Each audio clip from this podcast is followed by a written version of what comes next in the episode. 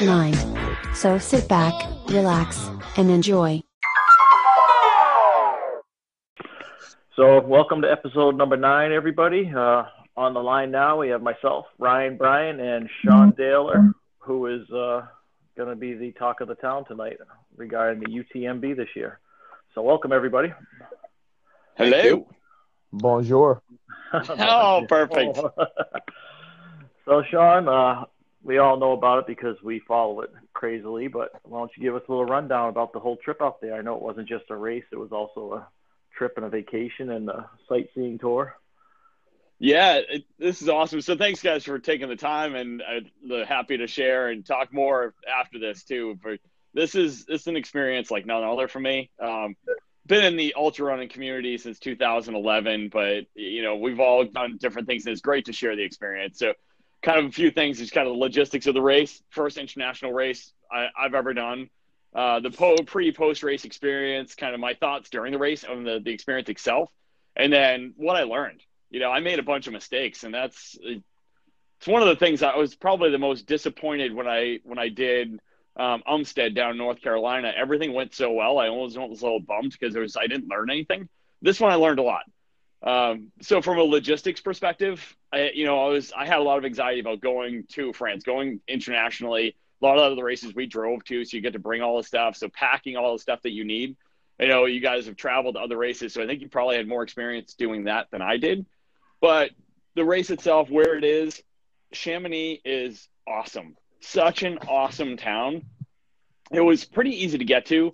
Um, it was like an hour and a half drive from the airport.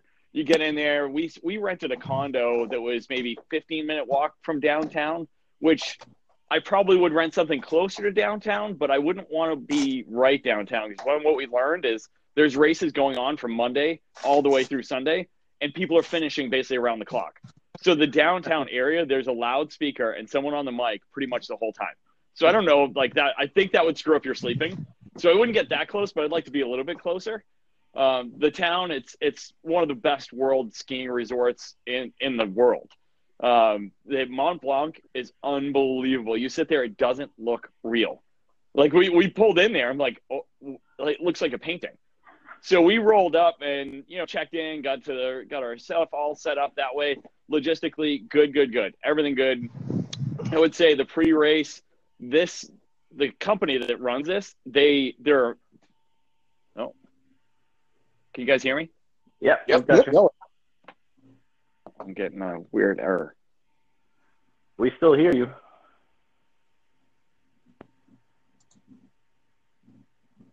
Wait. Uh oh. Uh oh. So I'll pipe in. Chamonix did look like like a painting in the pictures we saw. I know. Look gorgeous. All right, he just got kicked out, so I'll add him again. We can keep going. Oh. All right, I'm back. Can you guys hear right, me? There you are. we've got you.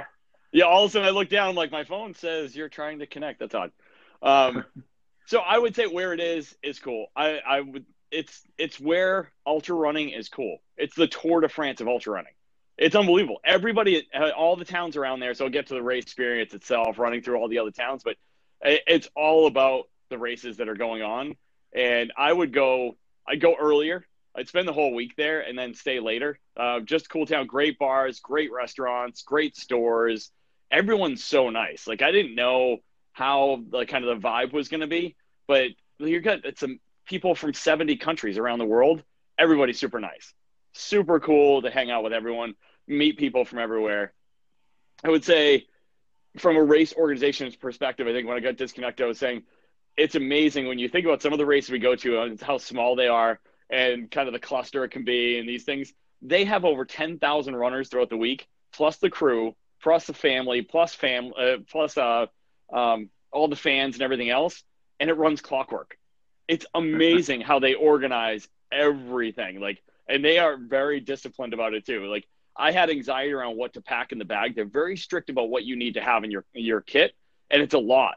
I had to carry. I think I weighed my bag. I think it was 20, 22 pounds or something like that. When I I had everything in there, like with maybe it was a, a little bit on that with all the water, everything I had to have. It was a lot, and like ah, like that was. We'll get to what I learned of like training wise, but they they put the fear of God into you, you have to literally bring your pack there, and they pull it all apart, and then you have to prove that you have the right things. That I I was missing one of the things. I'm like, oh my god, it was like this stupid bowl because then when you go in there, if you want soup, you have to bring your own bowl for soup. I'm like, I've never eaten soup in a race before ever. Like, you can't not let me run this because of soup. Like, and luckily the, the person I had totally understood. She goes, "It's okay. You just have to sign off and say that you'll get it." I'm like, "Okay, yeah, I'll go get it. It's fine. Like, I don't need my soup bowl. It's fine." Um, so that part of it, getting your number, all that stuff, it's just kind of cool. Every experience is different. The expo there, it's if you've been to any of the major marathons, which I know some of you guys have, like, it's bigger. It's like that. They had so many vendors, so many vendors, which was super cool to go around. You get all the latest gear to check out, all that stuff. And if Mark, if Mark joins, like Mark and Leave totally got sucked in. They end up buying stuff from Salomon, whatever. Like it's just it's like it's there. You get all geeked up. You're like, oh, I want this. I need this. How have I lived my whole life without having this? Like that stuff just happens. Um, so all that stuff, w- wicked cool. Hey Sean, what what were the requirements? What did they make you have, other than like the bowl and wa- like water? Yeah, let me. Uh, I'll try to go from memory. But the big things was typically like a like a Bigfoot. You had to have a rain rain kit, basically rain pants, yeah. rain shirt, rain jacket. That's fine. You had to have that. But then they required another second layer of, in addition to that, you had to have tights or some sort of pants to put on under your rain pants, and another third layer shirt or second layer shirt, long sleeve like wool shirt. And if it's a cold year, they require you to have a fleece or a down jacket with you as well. Um, you had to have gloves. You had to have a sun visor. You had to have a winter cap. You had to have um, what was the other stuff they they had in there? It all add up. You had to carry enough food, enough uh, X number of calories. You had to have at least, I think it was 50, 50 milliliters of water, uh, 500 milliliters of water with you. So basically, um, the in the in the back 1.5 liters or and mm-hmm. or uh, bottles with you um, you had to have your cell phone you had to have your passport you had to have your uh, passport yeah because it, technically you go through three countries it goes from oh france God. through italy through switzerland back to france but it's That's all funny. in the eu so technically you don't need it they really require it because if something was to happen to you if you get airlifted out if you're unconscious they need to know who you are so it's more uh, for identification than it was. There were really no border crossings because it's all European borders are all open. Um, mm-hmm. So you throw in all that stuff, and uh, you had to have. It was funny in the hot year they require you to have eye protection. You had to have glasses. Like, and I'm like, I'm not gonna. I've never run with glasses. So some of the stuff it was kind of like frustrating to carry stuff that I knew I've never used and didn't plan on using. But it's one of the things. The weather there, I caught a perfect weather year. Usually it's horrible and it literally is life or death. At the summit, we'll get into the race experience, but of all the major summits, there was a medical tent at the top, and they were ready for an airlift for anybody. Like it mm-hmm. was like because at that point, if you have elevation, uh, any issues up there, uh, if you have um, hypothermia, like they need to get you to safety, and you can't get down on your own. So there's very much a, a big danger part of it, and that's why they require more gear. And I was I was interested to see if they were actually to do it, but they do before you go in for the second night, that that aid station you get to, they have a required gear check where you have to take off your pack, take out, and they don't ask for everything, but they make sure you have your jacket, they make sure you have a couple of the things they had on the list that you had to then. So there you are thinking like you've been running for 20 whatever hours and now you have to dismantle your pack and show them that you have the right stuff yeah. it's like wow. a little like frustrating but i get it because you're heading into that second night now you are you're tired everything else and that's where things can get crazy couldn't you just show them your spreadsheet with all the check marks on there? I, I, I, I, wish you could have because it would have been much easier. Crazy. Did uh the did the altitude get to you when you guys first got there? No, it, we stayed. So the start is at a thousand feet above sea level, so it's not okay. the same as being home. And the race only gets up to eight thousand feet, which oh, okay. is is high. It, you know, it's but it's eight to nine thousand is really the difference, the breaking point where it gets really wonky. Last year when yeah. I was out in Colorado, I went up to 13,000 feet. That was, I mean, you guys have been up high. You know, it, it, it really screws with you. 8,000 wasn't bad. So I really wasn't worried about the elevation. Um, but it's the, the weather is totally different at 8,000 feet versus 1,000 feet. Mhm. and you could you absolutely you know you could be at 60 degrees at 1000 and be at 30 degrees at 8000 Yep. cool. um so yeah so i'd say from and the race itself. So we talked about the required gear. I would say the start of this race was the most frustrating and then also the most epic experience i've ever had. So you're, you're taking 2500 people and jamming them into when we went, walked by the start before a couple days before we picked up the bib i'm like wait everyone fits in here? It's just literally downtown like it's just a street an open area where you know normally you'd see cars and what have you how are we all going to fit? Well the the way you all fit is you just jam in there like sardines. It was like cattle and it was raining right before right uh, raining at the start. So i threw a poncho on some people didn't and we are all standing there. And now you picture 2500 anxious runners and it's raining and everyone's got big packs on and people are just shoving. So then we're i didn't realize we were being held back. So the elite runners they come out of their nice warm hotel room. They come out and like out right out in the front and then they let us all go, move forward maybe 50 100 feet or whatever and it was literally pushing and shoving. Like this is so crazy right now. I i like like to be alone. Like this drive me insane. And then they start the pre-race hype and nobody cares anymore. Like you could be sandwiched in there. The music the and they do everything in a couple different languages but english is obviously they they make sure they do that. Most people know it. Um so so cool. You get so fired up and you realize you're in something really special.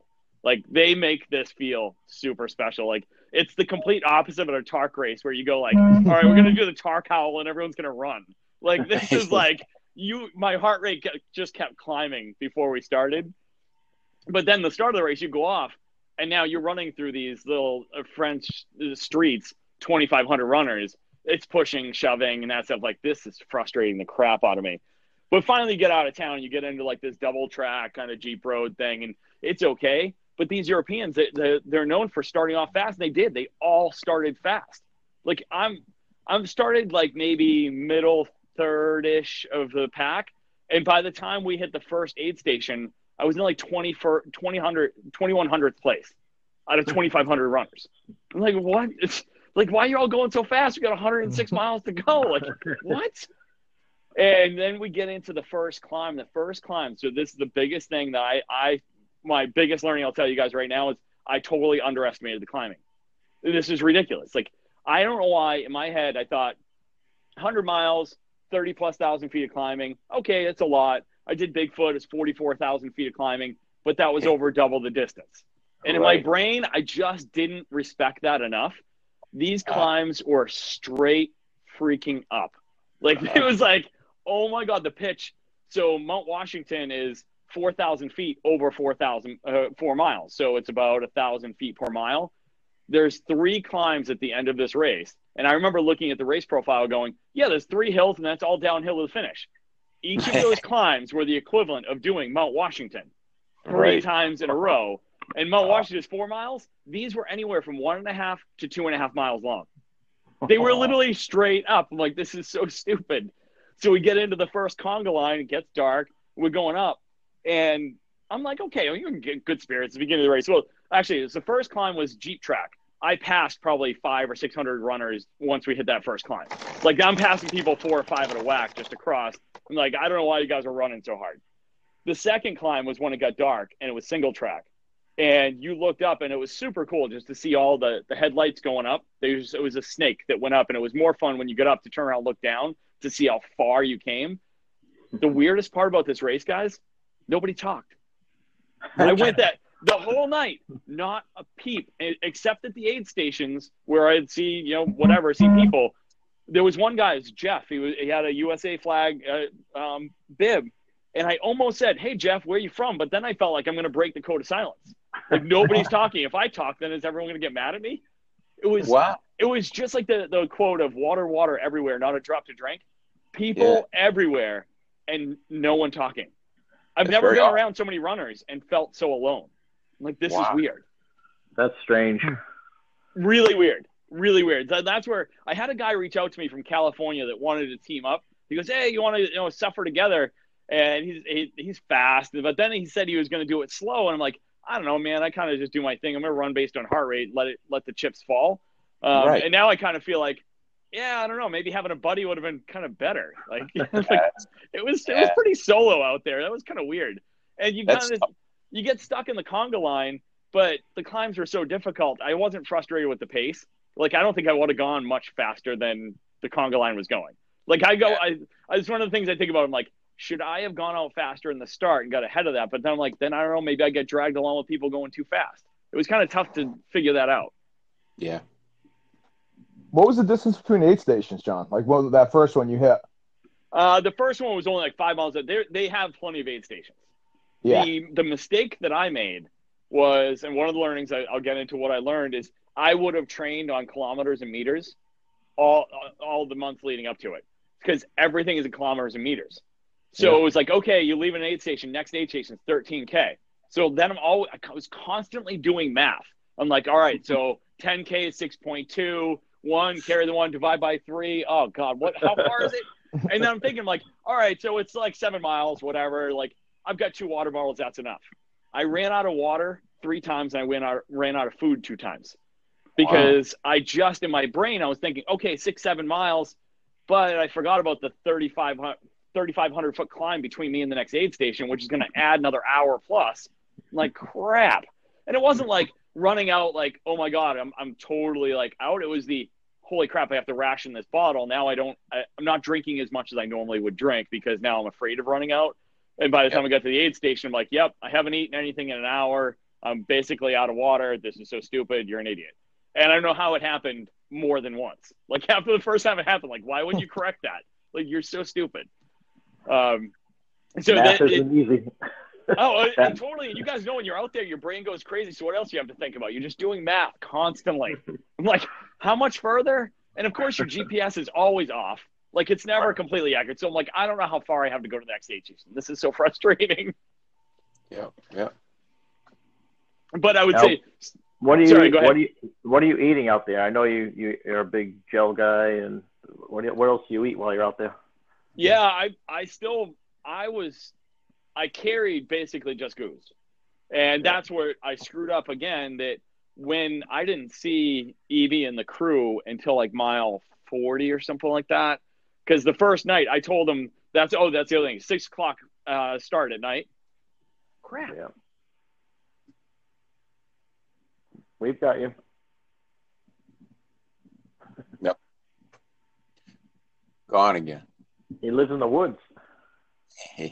that that's odd not to have anyone talk during a whole- during a whole race like that, isn't it? Yeah. That's, Yep. that's- Well, I guess if you're an antisocial person, it's probably perfect.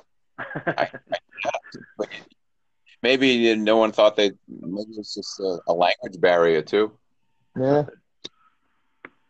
we'll see if he pops back in. If not, I'll invite him. All right, I'm I'm back again. I, I can't. Yeah, I disconnected from my Wi-Fi. I don't know if there's someone with my Wi-Fi, so just go with the cellular. Um, so the six o'clock at night start is is different. I, it ended up. Um, it's great for the first night, but then you get into night two, and it's. Um, I was up for basically by the end of the race, I was up for 45 hour, 45 hours straight. And typically, I usually do a lot of goos, but if I'm going longer than that, I'll try to mix in food. And the aid stations were totally different this way. This is what I was worried about as well. Literally, they had sparkling water and and cheese. They had cheese and sparkling water at the aid stations. Oh, There's Yeah. options like I'm going. I want water. They want sparkling or regular. I'm like, who wants who wants carbonated water like during a race? This is stupid. Come on, man. You're in France. Perrier Seriously, out I'm there, like- man. I'll take some vino, but sparkling water. I Uh, think they, this is bad, they, didn't, they didn't have They French salt. fries. No, oh, man. no, no, no frites, no frites. Uh, so I struggled at the aid stations a little bit, just trying to find like I would grab a croissant or something like that because I I misestimated. So the night start led to me telling the crew, I said, "Go to dinner, sleep. I don't need you for the first 50k anyway. Like, don't Right. stay up tonight because then you're going to be luggage for the rest of the race. I'm like, just get a normal night's sleep, get up, meet me tomorrow." And by the time I saw him the first time, I had missed again the kilometers versus miles, whatever, screwed up. I had run out of goos, so I was kind of just trying to figure it out at the aid station of looking around, like what can I eat? So I started eating chocolate to supplement for the caffeine, and um, some of the stuff there, but it was not like not that they had some normal stuff, but then it was not like what we're used to here in the U.S. Like I said, like it was more like it was finer food. I'm like, why do you guys have such fancy food? Like this is like you're in France. This is crazy. Yeah, like escargot. yeah, I'm like oh, this is not stuff. So I'm a very boring eater anyway. And then you put me in the middle of a race saying try something different. I'm like, nope, nope, nope, nope, not doing that. Wow. No salami and boiled eggs and Um, I don't. They might have had some some spicy meats for you, Brian. I think you you might have liked the meat selection. I did. I steered away from the meats. ah, good protein. Have some baguettes. Man, you'll be all right. Yeah. yeah, I definitely hit the. I hit the bread for the for the calories from the bread, the carbs. I, I did that, but otherwise, I tried to keep it pretty conservative at the at the aid stations. And the aid stations in the beginning, um, stressful because there's so many people. But then as it thins out, the race spreads out. It wasn't that bad. So you come in in the in the aid stations, they got smaller and smaller as you went along because they were so big in the beginning because they had to handle. Like think about it, the first aid station, they're going to have hundreds of runners at the same time. yeah And then the, the yeah, the, the major one in the middle, um, Courmayeur, was huge. It was literally at like a gymnasium or something like that. And you came in and they separated, and this is where we screwed up, where where your crew is is on the left side of the gymnasium, excuse me, and the runners only are on the right side. And I, I walked in with Evie, so they, they waved us in. We go in, and we're like halfway through to getting everything ready, doing stuff. And a woman comes over and literally starts like giving Evie the business. She's like, "You you can't be here. This is runners only." I'm like, "Oh, uh, what I- I'm in the middle of changing out my pack and everything else." So she has to leave. So then I'm I finish up everything on my own, and that was again where I screwed up. I didn't grab enough goos because it was kind of a panic situation. And what I didn't realize is all I had to do was grab everything and just walk over to the other side of the gymnasium. What they meant was she couldn't be there, but I could be where I where I wanted. Like, oh, this is so stupid. yeah. Um, so we were a little bit like, because they make a big deal out of like disqualification stuff. Like they're looking for a reason to DQ you. I'm like, really? Like, you know, if you start with poles, you have to keep your poles. If your crew g- meets you anywhere other than an aid station that is not an approved crew meeting aid station, you're DQ'd. Like they're they are very strict on the rules. Like I'm not competing for the win. I'm not the droid you're looking for. It's okay. I'm I'm just trying to survive here. um, so let's see. Uh, I talked about the start of the race, the climb, the beginning. The sun comes up. This course is absolutely majestic, guys. Oh, yeah. Uh, This is so worth doing. They have a bunch of races throughout the week, and they're all amazing views. But this, you know, UTMB goes all the way around Mont Blanc. Uh, the CCC goes around most of it. Um, there's all, but it's it's like the stuff you read about. You the whole time you're looking, and you have to be careful because, as we all know, as trail runners, you have to look down, not not around. But you look around and you take a second, and it, none of it looks real. Mont Blanc is sixteen thousand feet. I think it's it's the tallest mountain in Western Europe. It's it's super freaking cool. Um, that keeps you motivated throughout. The climbs absolutely kicked my ass. So didn't train hard enough for the climbs. And as such, I've never seen so much carnage on a race course in my entire life. Literally, I saw so many people, guys, passed out, like just done on the side of the trail, just laying anywhere. I'm like, whoa, what? And I'm thinking, this is a qualifying race. You have to qualify to get in the lottery, but you can earn points at races that are not mountain races. So they had a, a 42% dropout rate Wow. which is or 30 uh, 30, uh yeah 60 68% of people finished. So 32% dropped out which i thought i'm like are you kidding me? For a race that you need experience to get into. But the thing is just like me you didn't have to do a mountain race to get in. No. and i think it just literally trashed people.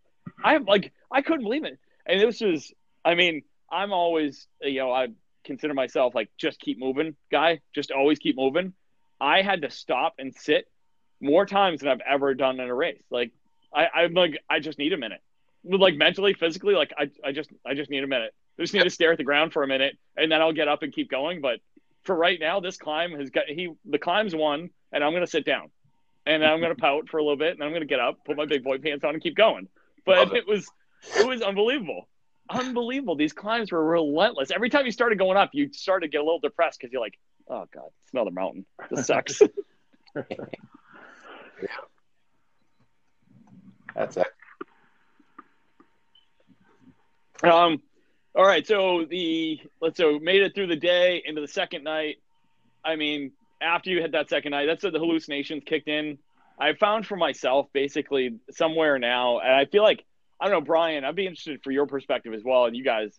I, now I never hallucinated before Bigfoot, but now that I have, I feel like it happens more easily. And the second night, it was like, okay, here I am by myself again, like running with a bunch of foreigners in the dark, and you start to see stuff and like, yeah, you get a little wigged out, but kind of keep going. But I don't know. Have you guys experienced the same thing? Like I, I never had an issue with it, but then now this has happened, and like now just shit appears out of nowhere. I, I, find around thirty hours it starts to uh, kick in. Um, yeah, and generally with a with a race like you did, you you're going through your second night. It, it, that's tough. You know that that second night is is real bad. It is right. That's the interesting thing. Is the nice thing is the having the first night being fresh. Yeah. But you know, then you get into the next night, and I, I mean, amongst friends here, like I I was went into it with not necessarily a time goal perspective specifically, but I thought I was like, ah, maybe I'll finish around 30 hours, 30, 32 hours. So when I was falling way behind that pace, I'm like, I'm gonna have to run through this whole night. Like I'm gonna be out here all night versus finishing at midnight. Right. You know, midnight felt a lot better because I was only going to be in the darkness for three hours versus yeah. going through another full night. And you're right, about 30 hours, things get wonky. Yep. And I, people, maybe the people passed on the side of the trail had some some strategy to it. Like there's sleep deprivation. Like there's a point where I maybe I would have been better off just laying down for 20 minutes, taking a quick power nap, and going. Yes. But I just uh, because the distance wise between me and the finish didn't sound that far off in my head that I just wanted to keep going. I'm like, all right, I'm within 25 miles. Like, I'll just keep going. But your pace slows down because you're just sleepwalking. You're a zombie. You're a zombie. And you had you had three Mount Washingtons in front of you. oh man, when I figured that out, I was like, It's the first one, and I go, I've got two more of these. I'm like, I've made such a big mistake. This is horrible. yeah. Yeah, I know. Uh, Padrick's, a, Padrick's a big napper. He, he's a good guy to talk to about that. He likes to throw in like a 45 minute nap in, in those races. I think there's something to it, honestly. Like yeah. if your pace is probably it's probably going to be a formula, right? If your pace, your goal pace is X, and you fall behind it by Y, and you say, okay, if I take a 20, 30 minute nap, divide that by the pace that I'm going now, it may be worth it. Yeah. Because if you're able to go from 20 minute pace down to 15 minute pace, you go, okay, well then that's going to say it could really pick up a lot of time. Mm-hmm. Um, but it's it's a tough decision to make because it's just you're always fearful. Like you lay down, like are, are you going to be out for four hours? And then if you get up, like how are you going to feel when you get up? Like did you yeah. sleep through the race? Like what happened? Right. Right. Uh, I, I think you you really just have to look at it while you're at the race. Sometimes you are tired, sometimes you're not tired and uh, you, have got to make that decision on the fly, you know, and say, "Hey, I, I, need to close my eyes for a couple of minutes," and then you you're up and you're, you're totally revived. You know, five minutes will bring you around. It's, it's really crazy. Yeah, it's that mental reset, Brian. I agree. Because I physically, physically, you're not doing anything. Your body cannot heal in 5, 20, 45, even two hours. Nope. I think it's the mental reset. Yes. It's that your your brain is constantly going. Your brain needs the break. It's not your body your body's already trashed. Yes. Yeah, I agree. Hmm. So let's see what I, what I learned. I gave you guys some of them. Like, uh, totally underestimated this race. Like, I don't know. Like, I feel like such an ego asshole. Like to think like, all right, this is gonna be fine. Like, I'm gonna go out there and do this. It's one of the world's hardest because it's one of the world's hardest. It sounds so stupid. Like, how did I not realize this going out there? And it was so much harder than I expected it to be which is awesome because Brian, you and I and Brian, we've talked about this. Like, you want to do the stuff that scares the crap out of you because yeah. if you're not scared, you're not going to train. It's not that exciting. And I now knowing what I I went through, I, to go back and do it again, I'd be more excited because I know how hard it is. Right. So absolutely, I would have trained harder. I would have gone out. I did Mount Washington. I did uh, up and down twice in Mount Washington. Mark joined me for the second one. I would literally do that probably back to back days and probably consider doing doing it more than once and probably three times. Like mimic that finish, those three times in a row. Try to do that as like a peak training. Like that's the last thing because that would give you the confidence and also truly the experience. Like you have to be tired going up those climbs. Yes. And that's still not even the same pitch, but it gives you at least the closest thing we can get here in the Northeast. Um, Sounds like to me you're going back. Oh, 100%. I told I told my I told the whole crew I'm like I I want to do this one again. It's not rare it's rare for me mentally to want to do that because there's so many races out there. Yeah. Like I, I I get all horned up like you guys do. You get on, you know, UltraSignup. It's like here are all your options and then to go repeat one feels like it's almost a waste. But this one like I I felt like I made so many mistakes and I learned so much and the experience there guys, I can't undersell it. Like I'd love to be there just for the week like if someone else goes, I consider going just to like hang out for the week. It's Yeah. where ultra running is cool. Yeah. People know about it. It's awesome.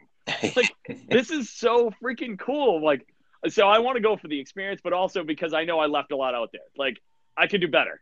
Like uh, running out of water is such a bush league rule, uh, bush league thing, and not training hard enough was that was just in a that was stupid, absolutely stupid. Then I I, I would also I would kind of mimic that start.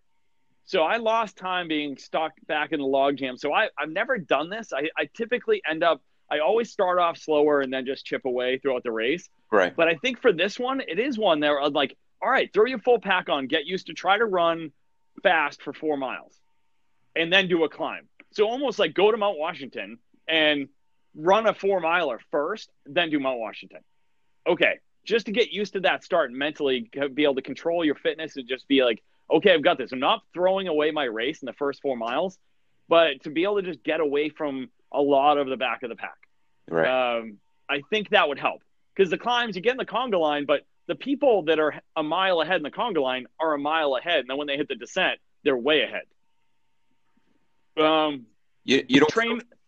you don't feel it equalized somewhere around the 50k 50 mile mark because it's spread out so I- much.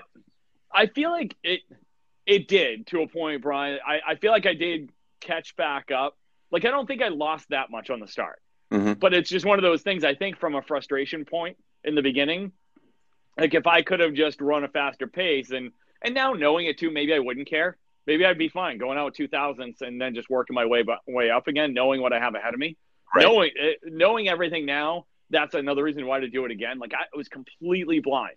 Like I looked at the elevation profile, but clearly didn't analyze the meters versus feet very well. So now after seeing it, I feel a lot better. Like, yeah. So I yeah, I don't think the Jackrabbit start is critical to a good finish because finishing is the most important part. I mean, I couldn't believe it. I had 2,500 people. Maybe my percentage dropped. I had 2,500, a thousand dropped. There was 1,500 that finished. right. That's crazy. So, so that's what I'm thinking is when you're in that area where it starts to clear out with the runners, you're still in good shape. You're able to pick up the pace at that point and go along, knowing the, the course. You're going to know when to run and when not to run. Yes. Yeah, that's a good point. And honestly, when we got to that that last climb, and so those three climbs, the first two, I climbed great going up, and on the descents, my feet were trashed, the quads are trashed. I was just being a baby, just wasn't moving well going down, and I had about 25, 30 people that were passing me on the descents Yeah. both times in a row. I was just a turnstile. We go over the summit, and literally people just flying by me. I'm like, what the? This sucks. Yeah. So then the last climb, I literally took two Roctane at the bottom of the climb. Like, I am crushing this. I'm so done. We're like within 10 miles of the finish. I don't give an S. So I'm I, I power up the climb. Nobody passes me up the climb. We summit. We're going down. I think two two people passed me on the descent. I'm going at this point. I don't care if I rip my quads away from my my damn bones. I am going as fast as I can down this. Descend down and like and so that the last those 25, 30 people, none of them passed. Like two people passed me, but there were people that should have passed me um, going down the the last descent. So there is that something to be said of that steady Eddie for sure in this race. These races, it's it's about moving. I mean, oh, that's the other thing. These aid stations, it's yeah, they're Europeans. They're all hanging out. They're Uh, like getting massages. Like I'm like, what are you all doing? Like Courmayeur. if you look at my stats on Courmayeur, I went in. I think I picked up like 300 spots at Courmayeur. Like, what are you guys doing in here? They're eating soup. They're drinking tea. I don't know what they're doing. Like, it's an aid station. Come in, leave. wow. Nothing happens fast out there. That's a, same thing in the restaurants. Everything is like they're in no rush. Like nobody's in a rush out there. Yeah. You know, not, that was, that was not cool in America anymore. That, that was a cool thing about watching you in the races. We could see you coming into the aid stations with all the cameras they had set up. That, that was pretty neat. Oh, like I said, first class race director, race organization, the fact they have all like that coverage and it actually works. How many races they say have live coverage and it's nothing? Oh like, yeah, no, it doesn't work. They're not only they have live coverage, but they literally have live videos and it works. yeah, That's super cool. And that it makes it great for your crew and for everyone else watching. It, it's really cool. yeah. You feel like you're there and you're part of it with you.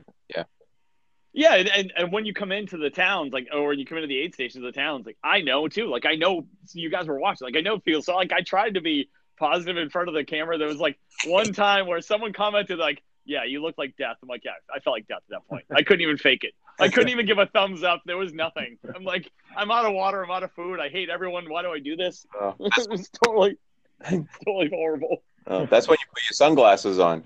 I, yeah, I, I probably should have uh, the expression, but you know what? You guys all would have known anyway what what condition I was in.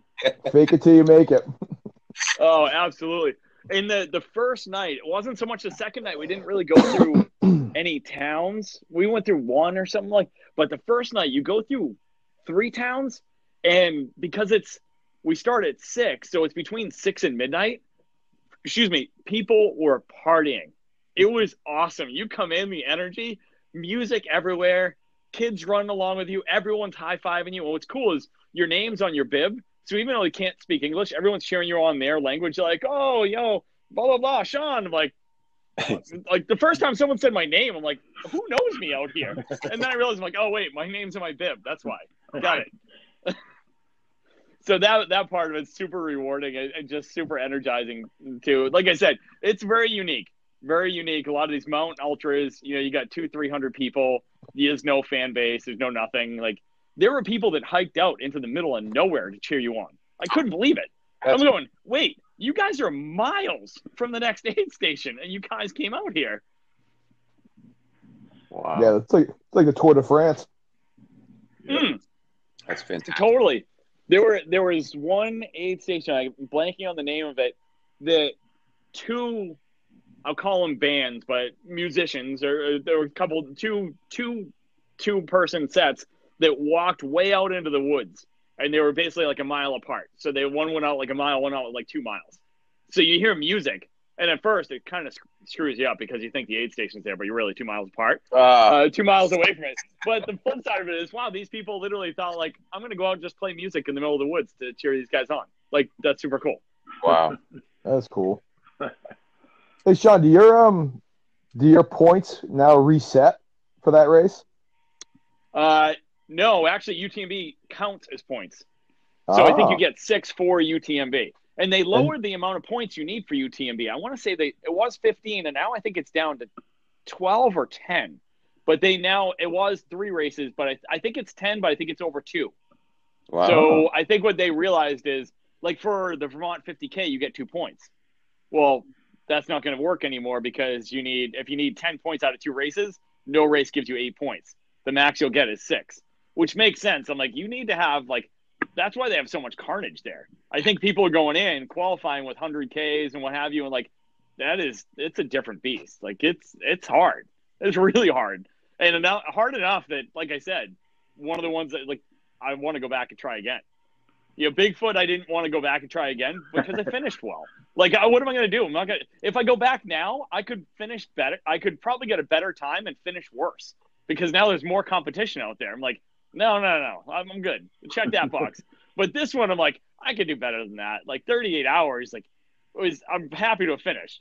I, you guys, I think I've told most of you guys this before. Like, I always have three goals. One is get to the start line because you never know. Jeez, Brian, you rolled your ankle and kept running, but most of us, if my ankle looked like yours did, I probably would have stopped training and I would have been out. So it's getting to the start line, then it's finishing, and then finishing well. And finishing well is all relative because based on the course, you, what's going on, it's all your goals.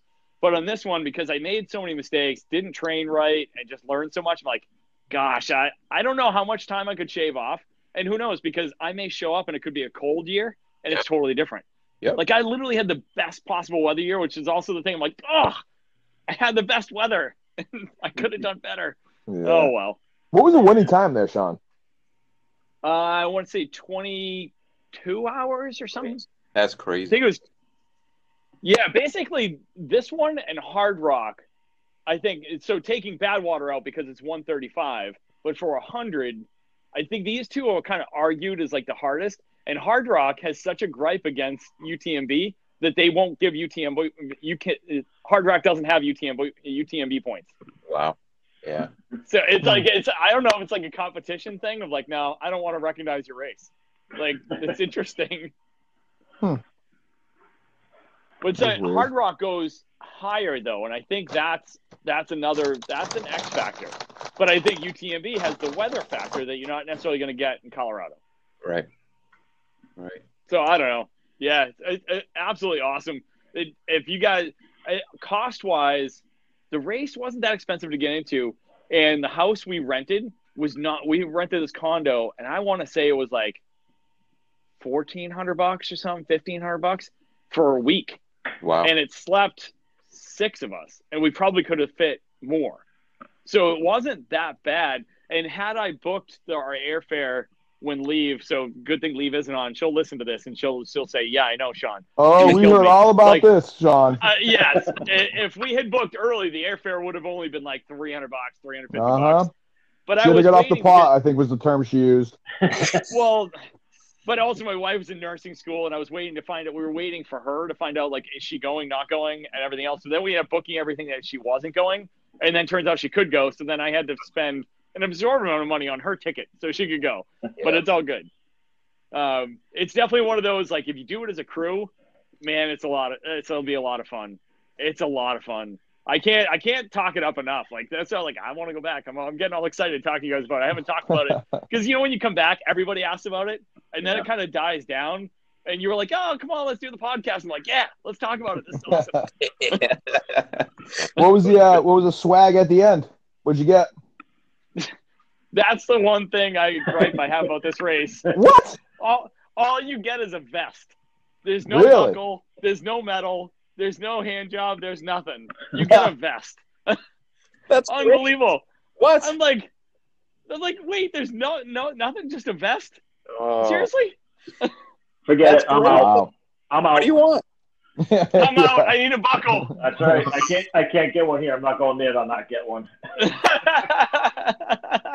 You don't always get a buckle. Wear that vest. oh no, yeah, wore the vest last week. Good. But I, I was kind of surprised about that. I was like, huh. But I think it's a thing of theirs. I think this is like there's some controversy in the ultra running dir- race director world. I think, and like that's so they're like, eh, no, we're not going to do the, the the buckle. We're not doing it. Um, which is fine. It's all good. Yep. Yep. That's great. Well, awesome and awesome But you event. can, you, yeah, you can buy a lot. Like I, I bought. Oh, I'm sure you can. Gear and stuff like that. Like the expo. Like I said, this is this is this is a world class expo too. They're in it to make the money. There's they they make a lot of money off this event, so you could buy plenty of stuff. But then it's always that risk, right? Like how much you're going to spend because the expo closes down the day before the race. Like when it closes down Thursday, it's done. Like that it it it's done because the week's over. So if you whatever you wanted, you should have bought it. And then you it's always that dicey thing of like, do I spend a few hundred dollars on something that then if I don't finish, I have to donate to some kids in Africa? Like I don't know. Like so it's always like a six and one, half a dozen the other, like, ah, but if I do finish, I really want this stuff. So Yeah. Hey, what'd you use for a pack, Sean, to put all that in? Must not have been your normal pack. Uh, I actually bought the equivalent of my normal one. So for Bigfoot, I used the Salomon 15 liter. But what I hated about that pack is it's a unisex. So it was great when it was full because when it was full, it was tight. But when then all the bladder's empty, it moved more. And at Bigfoot, you know, there was a lot of running in the beginning, but not a lot later on. So I didn't really care. Uh, for this one, I knew there was going to be more running, so I didn't want to use that one. So I bought the new Salomon S Lab, uh, not S Lab, but they, they took off the S Lab label, but the 12 liter, which is what I had before, but this one fits way more. They Uh-huh. like they mismeasured. Like the old one, if the old one held 12 liter, there's no way it was 12 liter compared to this one. It's super stretchy, fits tons of stuff, and that worked great. Love uh, it, it was I was able to fit everything in. It was comfortable the whole way, and now I, I'll use that for some stuff, but otherwise I'll just use. I bought another lighter one that just has the two bottles, uh, because it is. It's like you put a lot of stuff and it gets heavy. Yeah. You know, it depends on the speed of the race. The slower the race, it's more doesn't matter. Um, but it's great pack. Love the pack. And Salomon fixed some a lot of the stuff that was annoying me too, like the zippers that corrode and um, just the having zipper pockets in the back that you can't get to was just absolutely stupid. Um, so they fixed a lot with the pack too. I got all geeked up about that. Every every big race, I justify spending stupid money on things like watches and packs. I'm like, oh well, my A race is going up. I, I might as well just order up. Like literally, Backcountry was delivering stuff to my house like two weeks before the race because I'm like freaking out. I'm like, oh, I need this. I gotta get this. I, whatever. Stupid. We're What'd all you have shoes?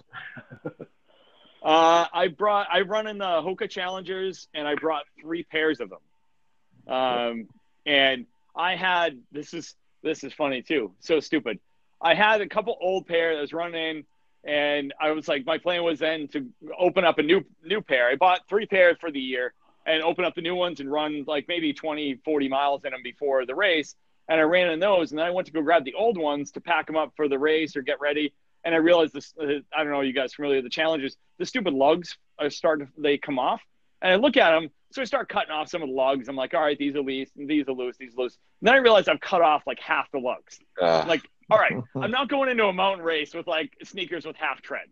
So I hopped online, ordered up three new pairs of sneakers, literally ran in those. So I literally was like running in brand new sneakers in a race. Like, what do you not do is reuse brand new shit in a race? No, that's what I did. Like, totally stupid. But they worked fine. The new Challengers, they changed the whole lug pattern. They're much better. Wow. Well, it all worked out. So that's all, all for the good. Right. Yeah, no, I'm I'm super happy. Great to share with you guys, and uh, Yeah. I I, I want to go back, and I would love it if we all went back together. I'd love the more the merrier. I think it's just super cool. I think it's an awesome challenge, and um, just the just the experience, guys. Honestly, like there, there's stuff like I took a bunch of pictures, and I didn't really post many on Facebook because I looked back at them and looked at my phone. I don't. It's nothing like being there. Like no way. It looked way better than that. Like the pictures. IPhone is a great camera, but it's just like nothing. It doesn't give you the real depth of what you're there. Yeah, So, you, you oh, that's can't thing. capture that. You can't capture that majestic stuff. No. on- we tried. It doesn't work. Yeah, you you just need to see it and to be sometimes not be a millennial and just enjoy it. Yep. So the uh, there's so much to do. There's plenty to do in Chamonix. One of the most common things to do is you take the gondolas up to the top of the mountains. And on Thursday we got there, and Evie and my parents and I we we took one of the gondolas up to we were like six thousand feet, sixty five hundred feet, and they have restaurants up there. So we ate lunch. It was beautiful. It's like sixty five degrees out, 65, 70. and we ate lunch just staring at Mont Blanc and you have all these paragliders. I don't know where they drop them off. They they jump off or uh, jump out of plane, whatever they do, way up over the mountain. And we're sitting there. You just see these colorful parachutes just going by you, and you're just watching. Go, this this looks like a movie. Like there's a reason why they shoot movies there. It's cool. Like the place is super cool. Awesome. That's awesome. All right. Well, congrats. Congrats on the finish. Yeah, thanks. Yes. Uh, like I said, would love to share it with all you guys. So if we got to keep this going, I mean, you all have earned plenty points too. You just get get out there, earn points, and I, I don't know, throw in like they they have the coefficient of two, so that's what's nice about their race versus my nemesis, which is Western States. Um, it, if if you don't get in for two years, as long as you have enough points, you automatic entry for year three. Wow. And I get I got in on year two. So the because they allow in well for UTMB it's twenty five hundred runners, Uh, but if all the other races there's you know other slots available that don't require as many points that you can get in. Um, I got in year two. I think it's tough. I looked online to find the stats and nothing really shows what the stats are. A few it was back in like 2015, 16. Someone did the analysis said it was like a 40% chance of getting in in year one. So therefore in year two, like it's 80%. So I think that's why they have their their coefficient. And they had a thing last year where they changed it where you could sell back. They were literally willing to buy your points. You can get credit towards other races by giving up your points because I think they're trying to make it so people can get in. Um, so it's actually kind of cool that way. Excellent. That's cool. Well, I'll bring up the elephant in the room then, Sean. Western States, you putting in for it again? Oh, 100%, man. so I, will send out the invite. We'll get the Western States Lottery Party going. We'll drink some beer and watch my heart get broken for year number five in a row. And uh, then figure out what, what qualifier I'm going to run for 2020.